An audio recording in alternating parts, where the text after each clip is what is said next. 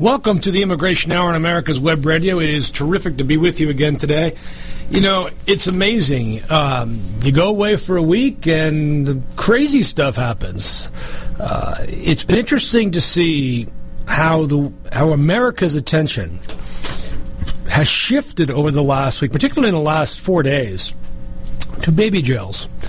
Uh, this idea that uh, the administration has had uh, from the top down, from President Miller down to Attorney General Sessions to Secretary Nielsen, uh, mouthed by President Trump, to uh, separate parents from their children uh, and uh, put them in baby jails.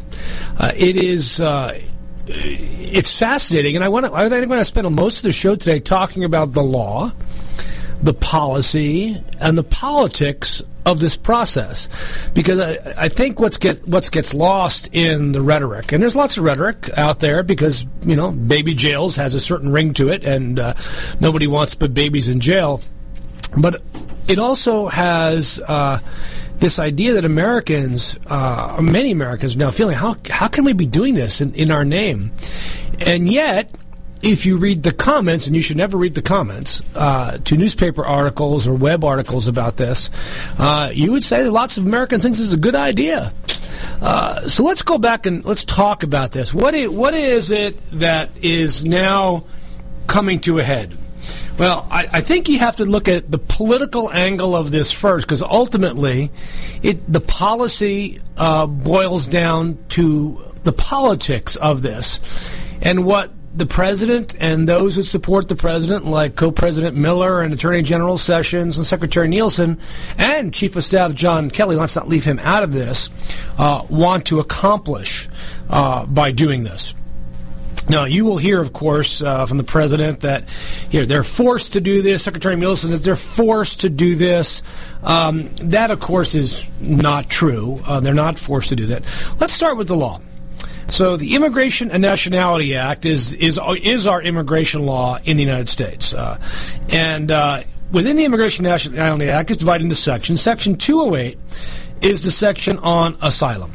The section on asylum uh, starts out with this: Section 208A one, authority to apply for asylum in general. Uh, any alien, alien under immigration law is anybody who's not a U.S. citizen.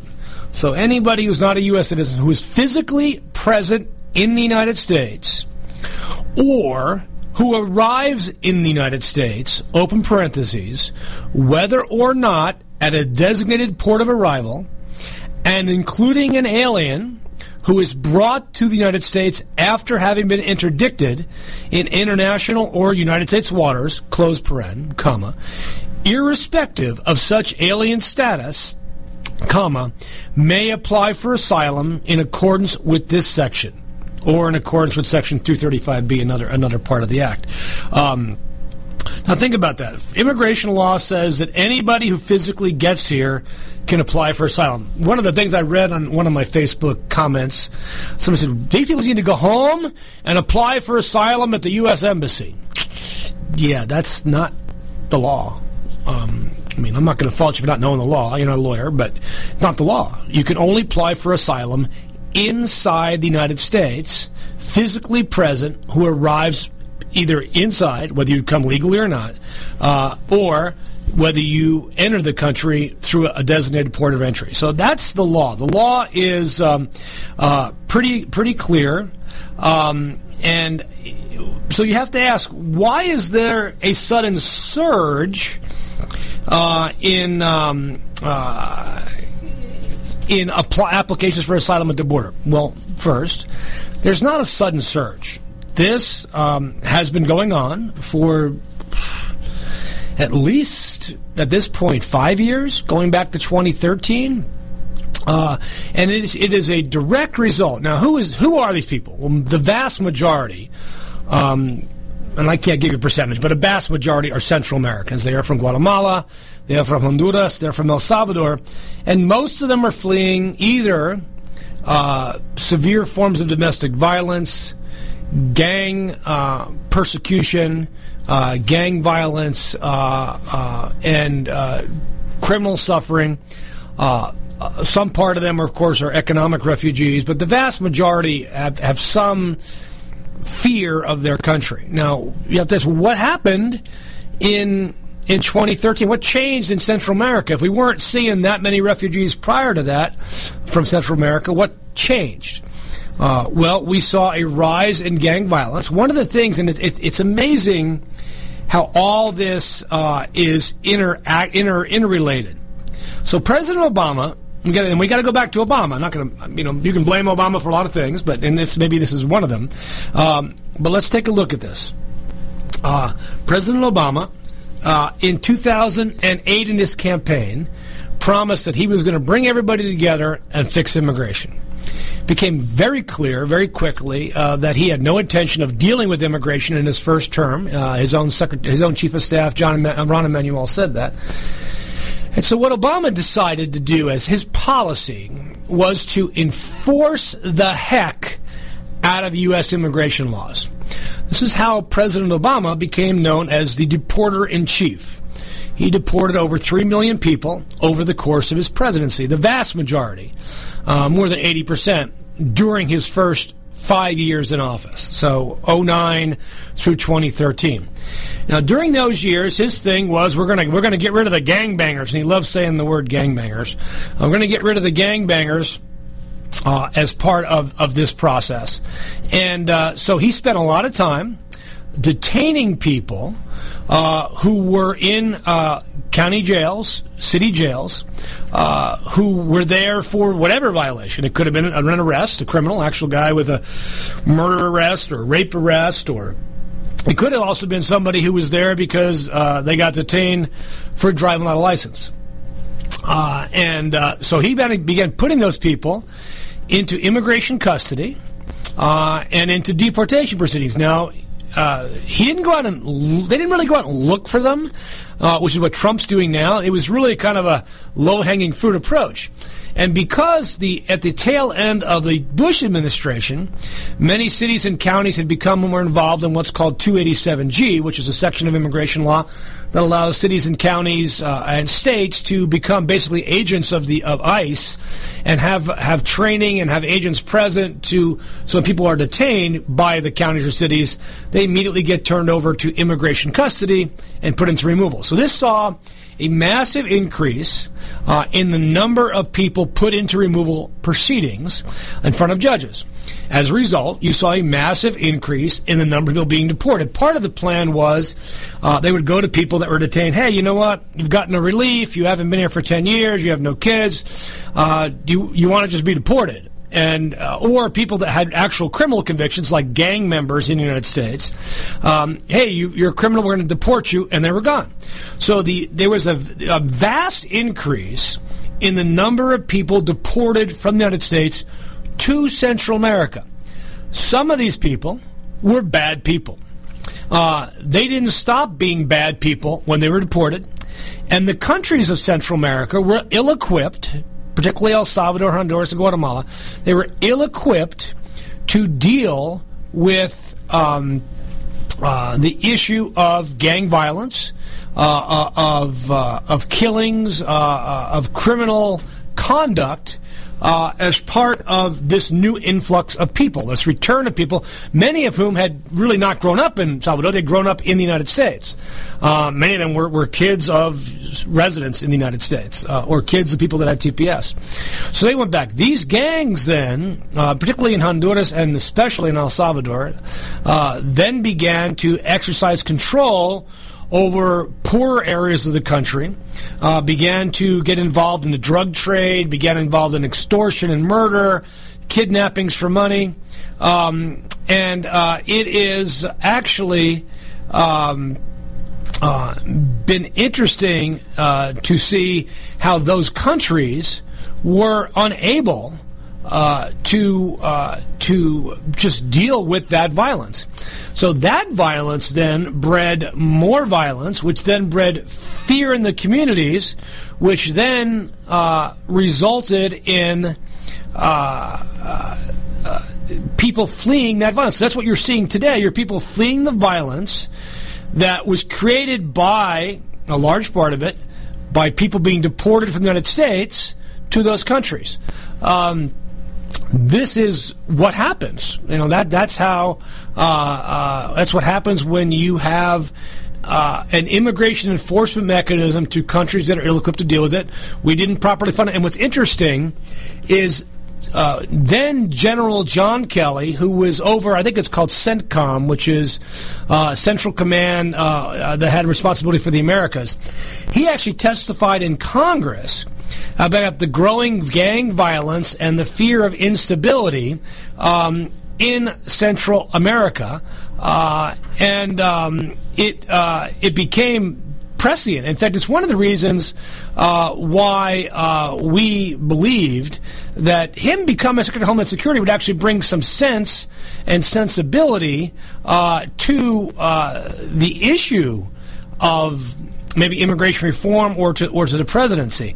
Um, and the testimony that he gave in Congress back in, uh, two, I think it was May of 2015, uh, May of 2015, uh, where he talks about what he called transnational organized crime, um, and uh, and how uh, the the rise and creation uh, of that in in Central America was going to ultimately have issues in the United States.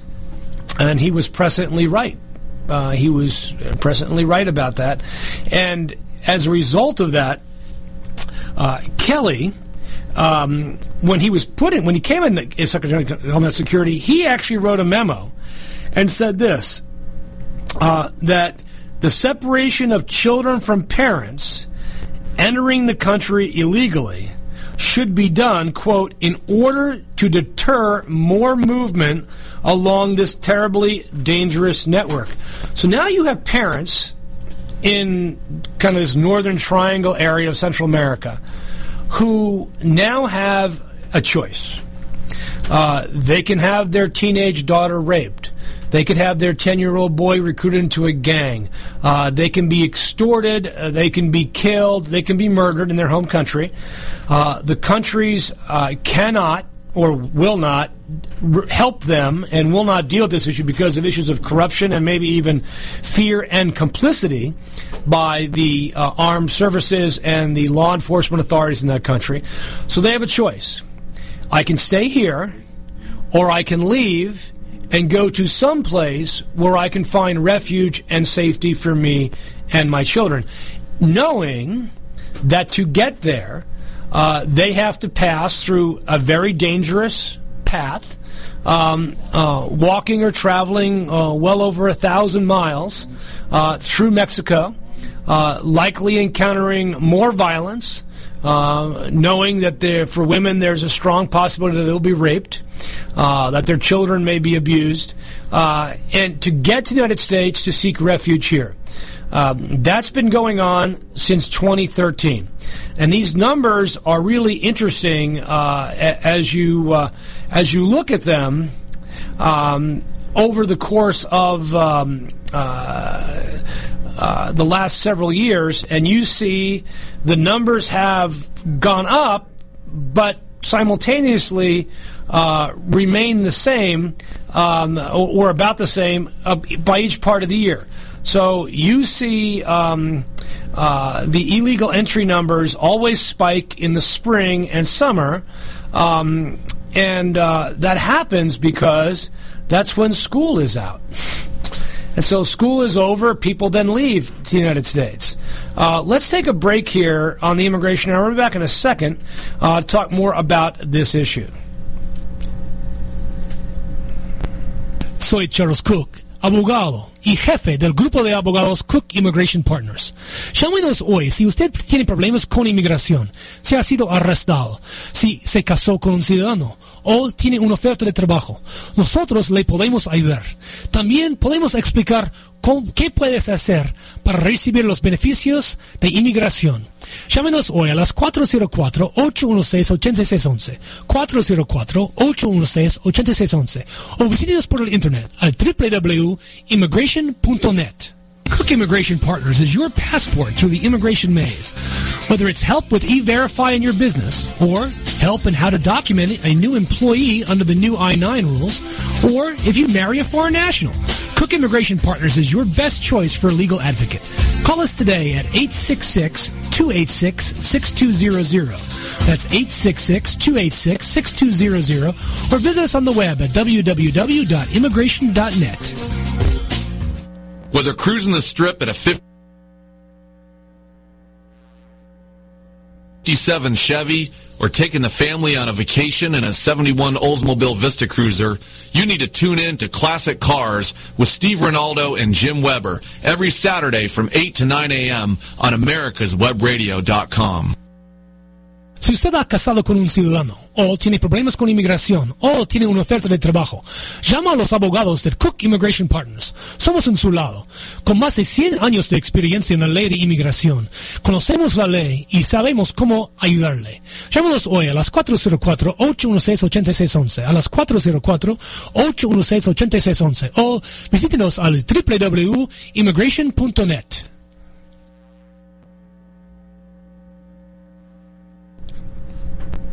Hey, welcome back to the Immigration Hour on America's Web Radio. We've been talking about why we're seeing the number of asylum uh, applications increase. Uh, there's a great article from um, uh, WOLA, which is the advocacy group for human rights in the Americas, WLA. Um, and you can catch that at WOLA.org. I'll put it up on my Facebook page and Twitter. Uh, but there's seven things, seven facts to understand why we seeing this rise in the number of asylum requests. One we talked about, uh, the rising level of violence, record levels of violence um, in, in, the United States. Whereas migrants from Mexico um, and the total number of migrants apprehended at the border is its lowest level since the 1970s. Uh, unaccompanied children and families is on the rise um, after a, kind of a dramatic drop. Uh, why? Here's what General John Kelly said in his testimony. Um, quote, the mass migration of children from Central America to the U.S. Mexico border primarily consists of parents that are trying to save their children. John Kelly said that.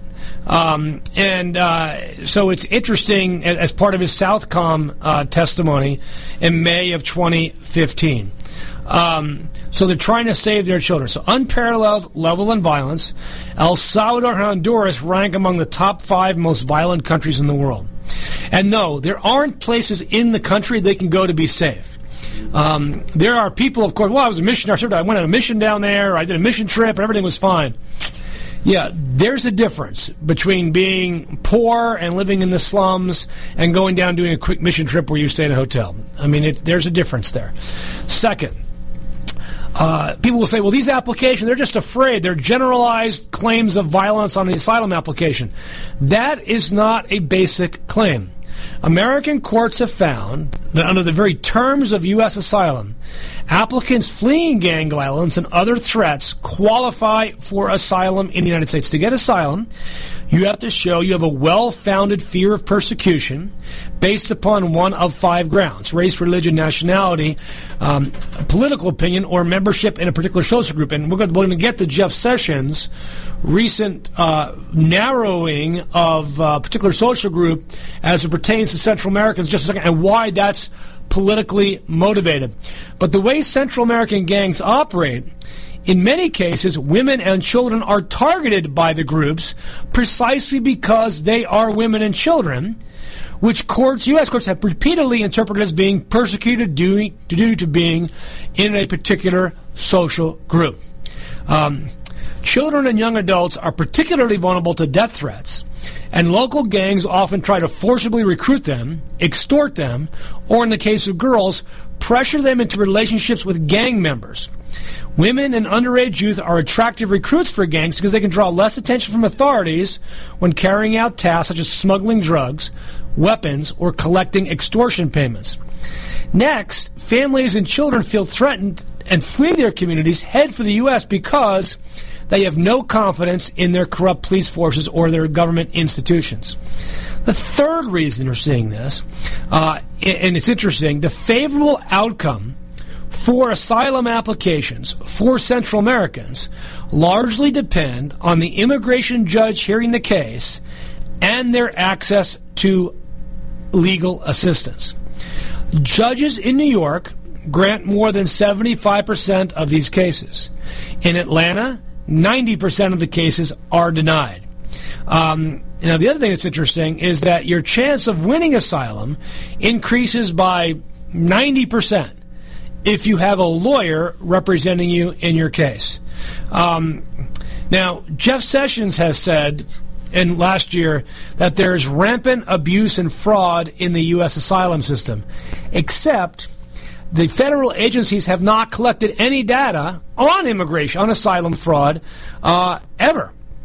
So they, they actually don't know what the, what the what the quote fraud rate, and in fact, a re- former immigration judge recently challenged Sessions' claim, noting that all the tools at the disposal of judges and immigration uh, government lawyers to determine potential fraud exist to stop that from happening.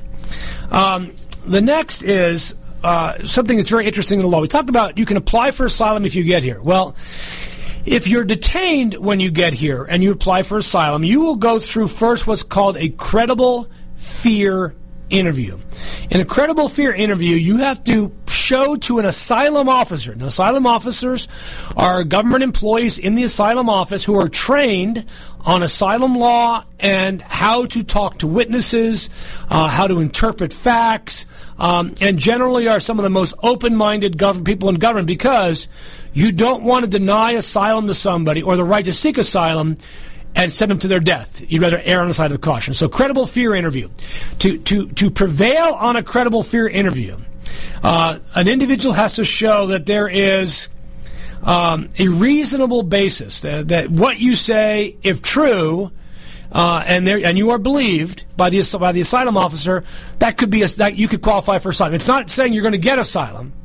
It's to a credible fear assessment. Now, uh, there is a very high rate of passage uh, for credible fear assessments, uh, somewhere above 80 to 90 percent. Again, uh, the the idea is to give people a chance to apply for asylum and try to root out at the beginning those who don't have a valid basis. From there, uh, they are then assigned to go to an immigration judge.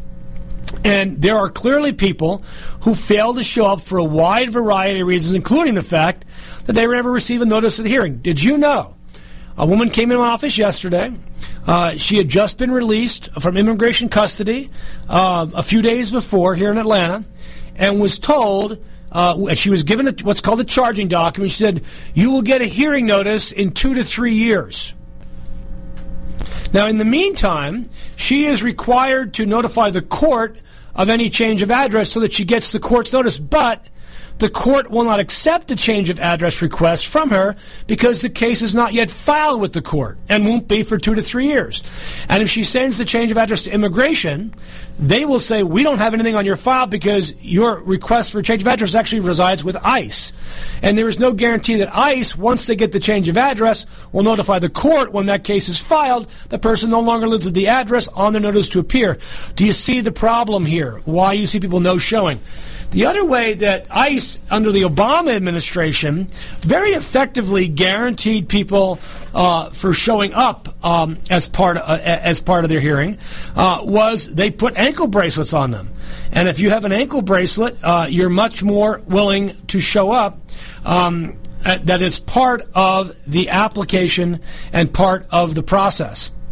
Um, now, uh, these are all things that go into the asylum process. The next thing uh, is. Um, th- there appears to be no evidence that MS-13 gangs are taking advantage of the asylum process.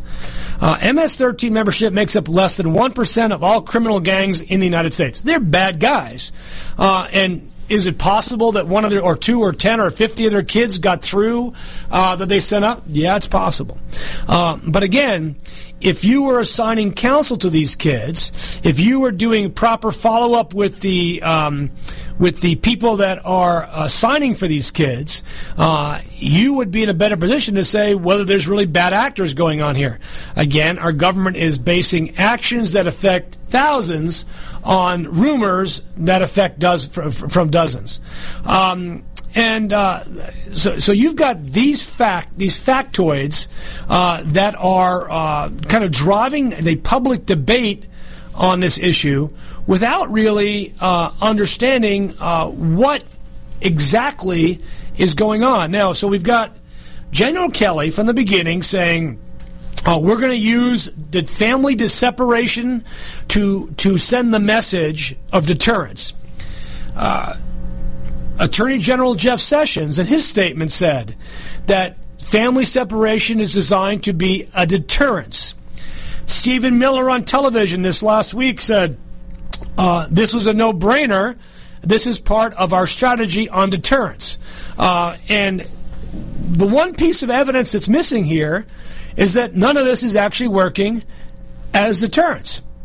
None of this is actually stopping people from coming into the country. Let's take a step back again to the to the Bush to the Obama administration. So Obama begins in 2013 as he sees this rapid increase and the surge of Central Americans coming to the U.S. border in 2014 not in response to DACA, because none of these people could qualify for DACA, but as part of the, the fleeing of the violence in those countries, the Obama administration contemplates separating parents from their kids and keeping them detained separately and throws that idea out. And instead, they have family detention centers. Now, when I say family, what I mean is this women and children have detention centers Fathers are almost always routinely separated from their kids and sent to different centers. And then the kids, typically within 72 hours under the Obama administration, are farmed out to relatives uh, or, or friends that have passed some sort of quick background check from the Department of Health and Human Services and Customs and Border Protection. So they have uh, the Obama administration took a lot of heat. And It's funny because you, well, you guys didn't complain when Obama did it. Whoa, whoa, whoa, whoa, whoa, whoa uh, clearly you weren't following any any real immigration lawyer in 2013, 14, 15, 16, and 17 when the Obama administration was doing it. In fact, uh, the immigration bar, uh, was very active in setting up free legal assistance and uh, working with nonprofits in places like Dilley to ensure that people did have lawyers in these baby and family detention centers uh, while they were then applying for asylum and representing people in court to get those asylum cases granted. It's amazing uh, with legal counsel how many of those cases were actually approved for asylum in the United States. So the Obama administration was very actively involved in this. Um, and uh, uh, to now say that Obama wasn't doing it is a joke. He was doing it, but what he wasn't doing was tearing mothers and children apart. Um, Sessions' response is, We cannot and will not encourage people to bring children by giving them blanket immunity from our laws. Nobody's requesting immunity, they're requesting asylum. We'll be back in just a minute to talk more about the politics and the policy on the immigration. Soy Charles Cook, el jefe del grupo de abogados Cook Immigration Partners. Estoy en su lado, con más de 20 años de experiencia con la ley de inmigración. Conozco cómo ayudarle. Sé la ley y sé que alguna gente podemos ayudar. Llámanos hoy a las 404-816-8611. A las 404-816-8611 o visítenos en el internet www.immigration.net. This is Lawyer Liz. Join me each week as we discuss drones, the Internet of Things, and all the technology in between. It's Buzz Off with Lawyer Liz, Wednesdays at 2.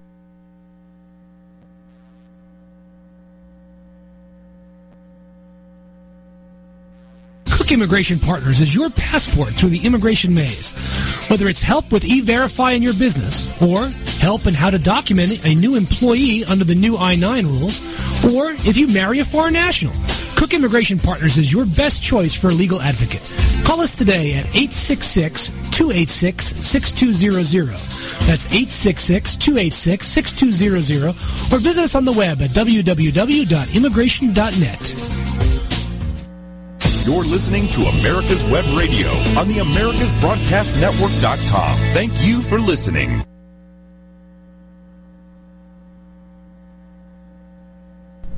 Welcome back to the uh, uh, Immigration Hour on America's Web Radio.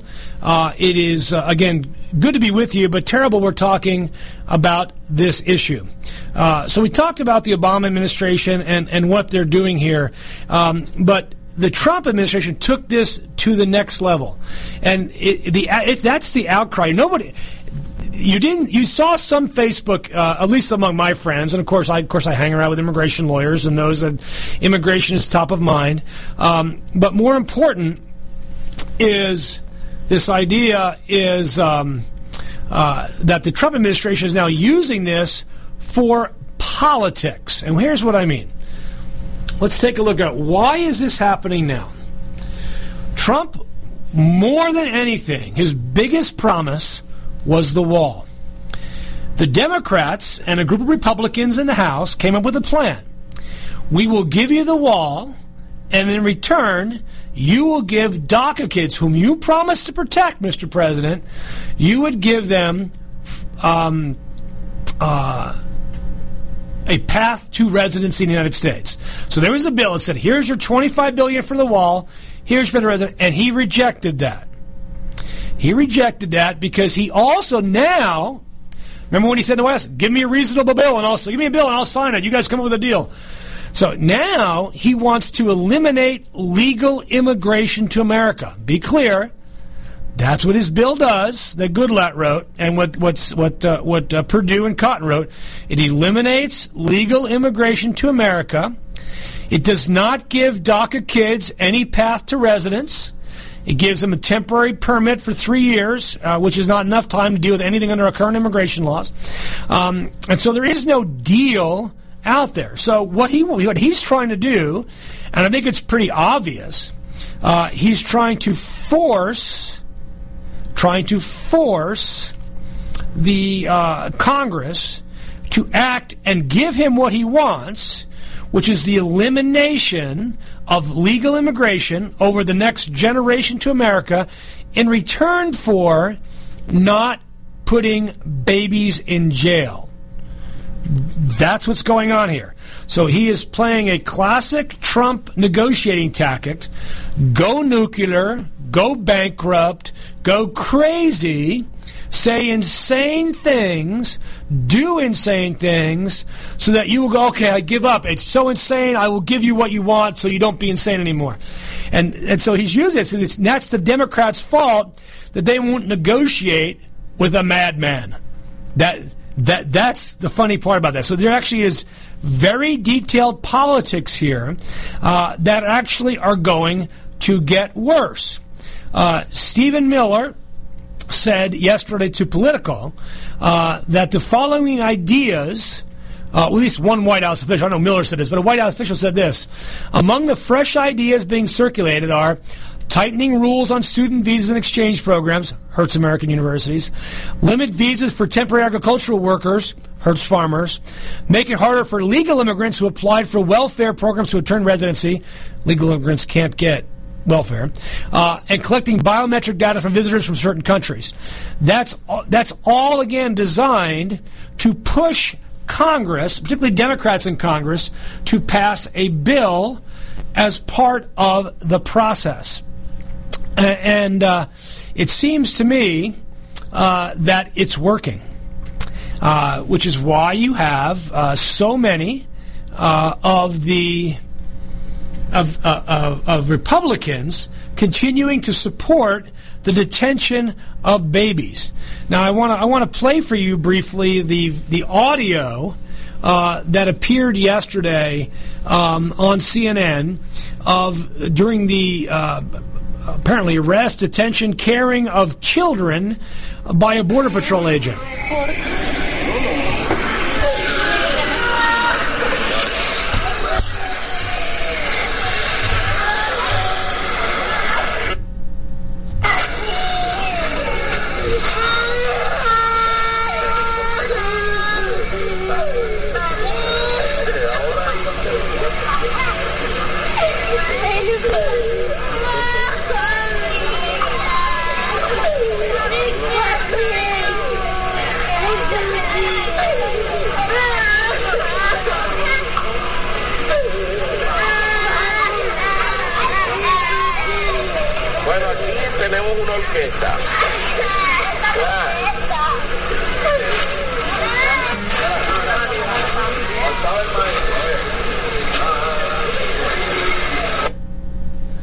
Wow. that's only a small part of the audio um, uh, that was produced. In one of the one of the clips, a six-year-old is saying, "I want to call my aunt. I have her number memorized," and she begins repeating the number for her aunt. Um, this is um, it. Really is just stunning uh, about what's happening. Um, now you have to also see the overall picture. So one is we're going to detain people and separate families because it'll create a crisis that will force people to agree to our crazy solutions. But what else are they doing? Well, these people came illegally. He says they came illegally and they applied for asylum. Well, you, you heard the law I read. Doesn't matter how they come. Under our laws, they can apply for asylum. It is not illegal to seek asylum regardless how you get into the country. But what else is happening is this. Uh, the Border Patrol is standing on the bridges, literally standing on the bridges coming into the United States, barring people from coming in, saying, "Hey, we don't have any room for you today. Go back, go back to Mexico." Uh, and so, people that want to come legally, that want to literally show up at a port of entry and say, "Hey, I'm here. Uh, I want to apply for asylum," are being barred from doing so by the Trump administration. See, so and there's pictures of of border patrol agents with their M16s standing outside the port of entry, so literally on the bridge at the at the demarcation line of the border, turning, asking, "What are you doing here? I want to apply for asylum. I can't. You can't come today." So if you are that desperate that you're willing to walk up to an armed agent with an M16 and say you want asylum and you're turned away, what do you think your next step is going to be? You're going to go down the bridge, go down the river a couple miles and come across illegally, walk back to the port of entry, say, I'm here now, I want to apply for asylum. Those people are now being charged with a crime, the federal misdemeanor of illegal entry. Yes, federal misdemeanor of illegal entry. And what they're doing then, they're saying, well, you can't uh, you can't keep babies with parents in jail, um, and uh, therefore we're going to separate the kids out. Even going so far as to taking nursing babies from their mothers in mid-nurse, um, and. Uh, and this idea that you have to separate them is also untrue. So let's take uh, take a look at the United States Code, uh, Section 1325A. So, United States Code 8 USC 1325A. Any alien who attempts or enters the United States, or attempts to enter the United States at any time or place other than designated by immigration officers, or eludes inspection or inspection by immigration officers, or attempts to enter or obtains entry by willfully false or misleading information, or willful conceit or misleading shall, for the first commission of any such offense, be fined under under Title 18, uh, or imprisoned not more than six months, or both. Um, and that civil penalty uh, is fifty dollars. Fifty dollars, um, and uh, that's it. It's it's it's it's a, what you call federal misdemeanor. It's a fifty dollar fine. Uh, you pay more in a traffic ticket, and they're saying they're doing this. The reason they're de- prosecuting them is because if they have a conviction for illegal entry and they're deported and they come back illegally, then they can charge them under a reentry after deportation crime, uh, which carry which is a federal felony, which carries with it up to two years in prison for the second reentry. Um, and uh, so that's why Sessions is doing this in such large numbers. But get this uh, you've seen maybe some of the pictures of people in court. There are now people going to court in the clothes they entered the country with. Because they're, they're so quickly getting detained, brought to court, and deported uh, that they're never even really technically in any custody other than the Border Patrol's custody. They're not in the Marshal's custody, they're not in federal imprisonment custody. And their kids are actually being left behind in the United States while they're deported. That is actually happening today. Uh, you have to ask why? Why are they doing this? What is uh, what is causing this uh, insanity with, with, within the, the immigration field, and it is about politics. It's about the Trump administration um, Co-President Miller, Attorney General Sessions. A lot of it comes from Bannon as well. Um, it's part of the nativist plan for immigration credit. They see immigration nativism as a means to reelection. Uh, yesterday, when I was on uh, Political Rewind, it became it, it, was something that was really said by Bill Nigut that is completely correct. This may, in fact, be the bridge too far for most Americans. Uh, evidenced by the fact that nobody complained, very little complaints in the public about Obama detaining moms with babies. Okay, it's bad, but they're together. Uh, now, when you separate them, that separation may in fact be the bridge too far about what's going on. Um, um, it is um, uh, curious to me um, that uh, as as you do this, as they, they, they, they force their hand on this, um, they literally are breaking U.S. law by not accepting immediately the asylum application of these people. Now we have lots of recorded instances as well of the Border Patrol uh, creating their forms on when they arrest somebody, saying they didn't claim they didn't claim they were afraid, and we've now caught them lying on multiple instances on these forms. So you have an entire system now set up as part of the process, um, and it's designed to force mostly the Democrats in Congress to come to the table to say, okay, uh, no aguanto más. I can't take it anymore. I will agree to eliminate legal immigration to America in exchange for you not putting babies in jail without their mothers.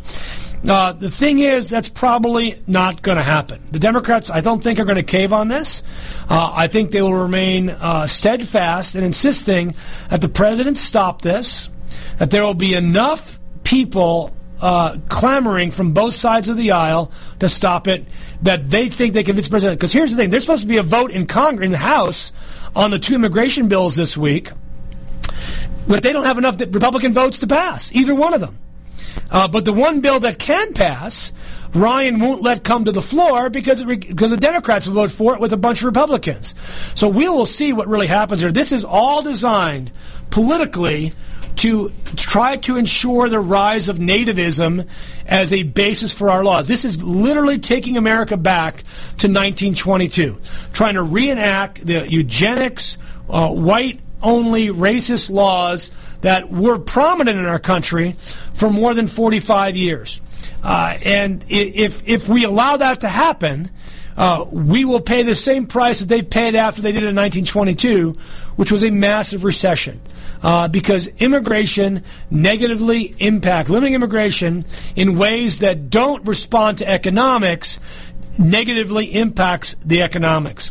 Um, and I'll give you an example of what's happening with these babies. Uh, this is from an article in Business Insider. A teenager at a U.S. Border Patrol facility had to teach other children how to change the diaper of a young girl who'd been separated from her family. A 16 year old girl in a South Texas facility took care of a four year old girl she didn't know for at least three days when they were kept in the same chain link cage together. That's some of the other hilarious, I mean, t- tragically hilarious stuff. You have a cage here. That's not a cage. That's an enclosure made out of chain link fencing. Really? That's not a cage? And and the Border Patrol themselves released pictures of the cages, but only the ones holding boys. They didn't show any facilities with girls. And you have to wonder what's going on here. So this 16 year old had to teach other kids in the cell how to change the diaper.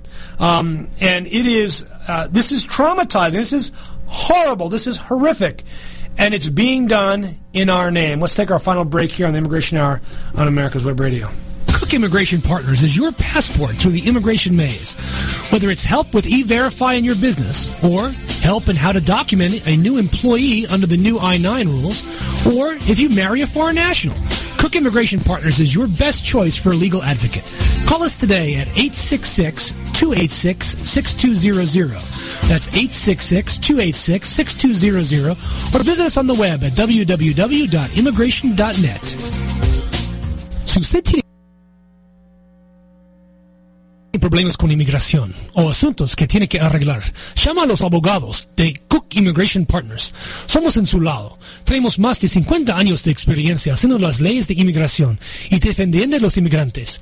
Llámenos hoy a las 404-816-8611, a las 404-816-8611 o al www.immigration.net. America's Web Radio on the AmericasBroadcastNetwork.com. Thank you for listening. You're listening to America's Web Radio on the AmericasBroadcastNetwork.com. on baby Thank you jails. for Uh, listening. David, that's our topic today. Uh, policy and politics on baby jails. Um, this is uh, what, what's hilarious, uh, and there have been very some very funny, ironic tweets about it. Bill Kristol, of course, doesn't like Trump. Said this. Uh, he quotes Trump. Trump quote: "The Democrats made us do it." Stephen Miller quote: "It's our policy to do it." Secretary Nielsen, we're not doing it.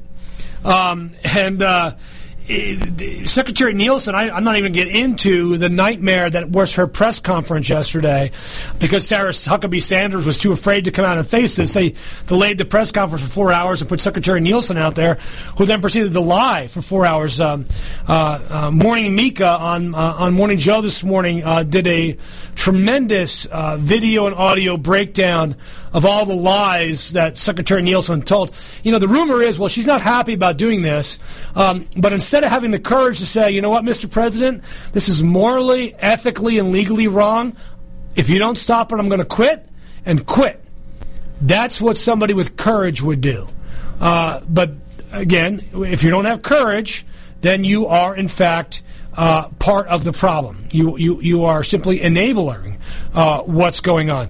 Now here here is the next part of all this. Not only are they separating families, not only separating families, but they have no plan, no plan to get parents and kids back together. So, um, every undocumented immigrant who enters government custody is assigned what's called an alien number. So everybody, even the kids. But the girl's family, who was separated from her parents, didn't know the girl's alien number. All they had was her name and birth date. So they called the 800 number set up by the Office, Office of Refugee Resettlement, and the hotline said, it's difficult to access for parents who are in detention facilities because you can't call the 800 number from a detention facility, uh, and you can't call the 800 number. From abroad. The person that this person I spoke with just made a note in the file of the girl they thought it might be, but we didn't get confirmation we were talking about the same girl. They were looking at the record of someone whose first name was spelled differently and whose date of birth was a month off. Um, so they began tracking the, the family. Um, the family in Guatemala, mom had been deported to Guatemala, kid was in the United States, had the phone number of the children's shelter where the girl might be. The number had come from a neighbor who'd also been separated from their child. When they called that number, she was told the girl wasn't there, but that someone with a similar name and date of birth might be at a facility nearby. I said, look, I have to, I think you have the girl there. And the case manager says, oh yes, yes, we have the kid here. The kid whose parents she couldn't find. She was trying to help us. She had nothing to go on.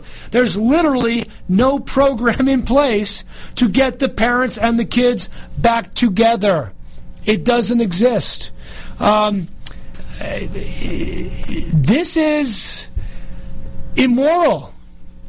It's evil. It's unnecessary. It's not legal. It's not required by the law. Uh, no law requires the separation of family and kids. Well, how are you going to put a kid in jail if we're going to prosecute the parents? The parents are being prosecuted for a misdemeanor. They don't need to be detained pending their appearance in federal court for a misdemeanor, just like you, who, when given a ticket for a misdemeanor, like speeding, like illegal lane change, uh, like a fight at a bar, uh, like any other misdemeanor in any state or federal agency, you don't get separated from your family, and you rarely, if ever, get sentenced to jail. So there's no legitimate reason to separate parents from kids un- unless the reason is deterrence, which we do know is the reason, per the statements of Secretary Kelly, uh, uh, uh, um, uh, Co-President Miller, and Attorney General Sessions. Denied by Secretary Nielsen, by the way, um, but admitted by everybody else. So they are intentionally not keeping people together. and intentionally uh, separating them uh, with the idea we're going to prosecute everybody. Go ahead, prosecute everybody, but you don't need to separate them. Uh, the Obama administration um, kept people very actively on what they called alternatives to detention. And these are very aggressive, intensive monitoring programs that typically involve ankle bracelets. Uh, today, for some people that eventually are have a valid claim for asylum and are assigned to go to court, if they are released, they're putting ankle bracelets on four-year-old children. Uh, now, we haven't even talked about the mental health damage of this. Yesterday, a very dear friend of mine, Mo Goldman, shout out to Mo Goldman, one of the, one of the great lawyers in America. Uh, Mo's grandmother is a Holocaust survivor. Um, and uh, he was going through her things recently, and he found a letter from a doctor in 2002, um, uh, which which talked about the depression and anxiety she suffered, and um, you know, the medicine she was on. And the very end, he said the doctor wrote this, and he shared the letter um, about her, uh, where she said she described herself as quote too nervous and too sick. Quote, she has a very clear idea of the cause of her problems. Quote, I have nobody.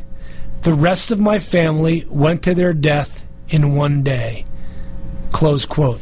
When you separate families from children, even for temporary periods of time, there is a massive psychological crush that comes on these kids uh, and will have long term, super negative impacts, even if they're ultimately reunited. Think about have you ever misplaced your kid in an amusement park? Uh, have you ever lost your kid in a museum? Have you ever just gone on vacation and missed your kids? Think about not knowing where your kids are and what's really going on.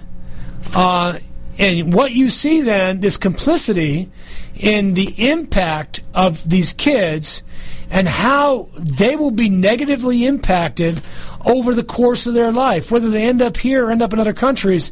This is the stunning the stunning part uh, of this. And I would encourage you to call your congresswoman. Uh, my congresswoman, in fact, did kind of speak out about it. Well, we shouldn't separate families. That's what she said. Okay, well, Karen, why don't you raise your voice a little bit louder about this? That it's immoral it's illegal, it's unnecessary, and it's bad for America. Do that, Representative Karen Handel, and people will have more respect for you, and maybe, just maybe, you might win re-election.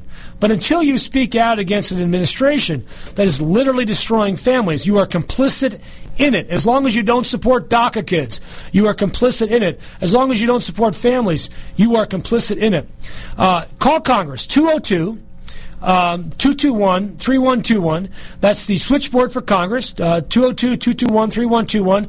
Put in your representative or senator's name and say, just call her office and say this Congresswoman, Senator, I'm simply calling you to urge you, ask you in my name to demand that the president stop separating mothers and babies and fathers and babies and to have a legitimate asylum process for people seeking to have safety in the United States.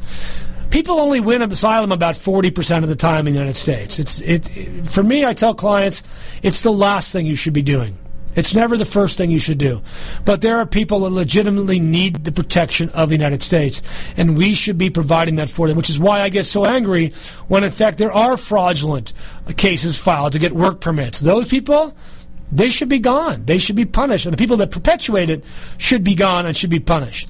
But the process itself does work. And uh, I simply ask you to be more cognizant, more aware. Look at the big picture. Look at the policy and the politics of this. There's a reason this is going on. This is all part of a greater plan to promote nativism and an anti legal immigration agenda that's been at the forefront of the Trump campaign and administration since the very beginning. Uh, I'd encourage you to go back uh, and read in the Atlantic the, the biography of uh, Stephen Miller, the young co-president who was the president's brain on immigration, who's pushing him. When the president wants to go moderate, he pushes him the other way. Um, and you have to wonder if, if, if President hates Jeff Sessions so much, why is Sessions still there? And that's because of this. Sessions is the lead on the anti-immigration sentiment coming out of the White House. Now, one last thing, Dave, before we go, there's one piece of news that I found heartening yesterday, and that is a federal court judge ordered Secretary of State Chris Kobach in Kansas to take continuing legal education classes because he is such a bad lawyer uh, and then fined him a large chunk of money for his bad lawyering, and then found that the law that he championed and got passed in Kansas to require identification at the polls was unconstitutional as written and applied. Struck it all down, punished him individually, and I hope the people of Kansas aren't dumb enough to elect that guy governor of the state. It's been good to be with you this week. Uh, We'll be back next week for our last show in June. Going to take a couple weeks off in July as we head down to Peru again uh, to uh, to give some more charlas on immigration. Uh, hopefully, this is resolved by next Tuesday. The baby jails, but if not. Try to get a special guest next week who's whose feet on the ground, uh, ear to ear to the door, knows about this from personal experience to talk about how baby jails are making us all worse off. Till next week, this is your host, Chuck Cook, on the Immigration Hour on America's Web Radio. You're listening to America's Web Radio on the AmericasBroadcastNetwork.com. Thank you for listening. Immigration Partners is your passport through the immigration maze. Whether it's help with e-verify in your business, or help in how to document a new employee under the new I-9 rules, or if you marry a foreign national, Cook Immigration Partners is your best choice for a legal advocate. Call us today at 866-286-6200. That's 866-286-6200 or visit us on the web at www.immigration.net.